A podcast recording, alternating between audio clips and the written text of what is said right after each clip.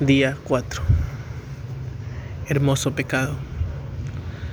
Muchas veces la vida te sorprende y siento que ha llegado el momento en el que los misterios encienden hasta el más ocaso sentimiento. El temor a lo desconocido se hizo presente de una forma muy particular.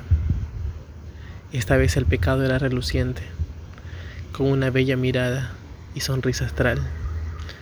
Ella sembró la duda, que no suele pasar, si el destino existe o la lectura de estrellas. Y en busca de ayuda pude notar que si el paraíso existe, seguramente tiene que ver con ella.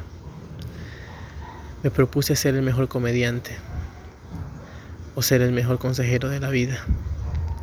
Sin querer, transformó mis noches en arte y llenó de esperanza mis días.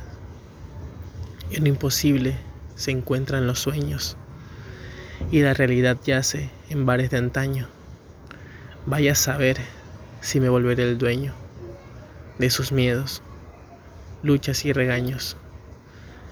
Por el momento te dedico estas palabras, trasnochado bajo el hallar de los perros, viendo tu última hora de conexión, pero arropados, ay, pero arropados bajo el mismo cielo.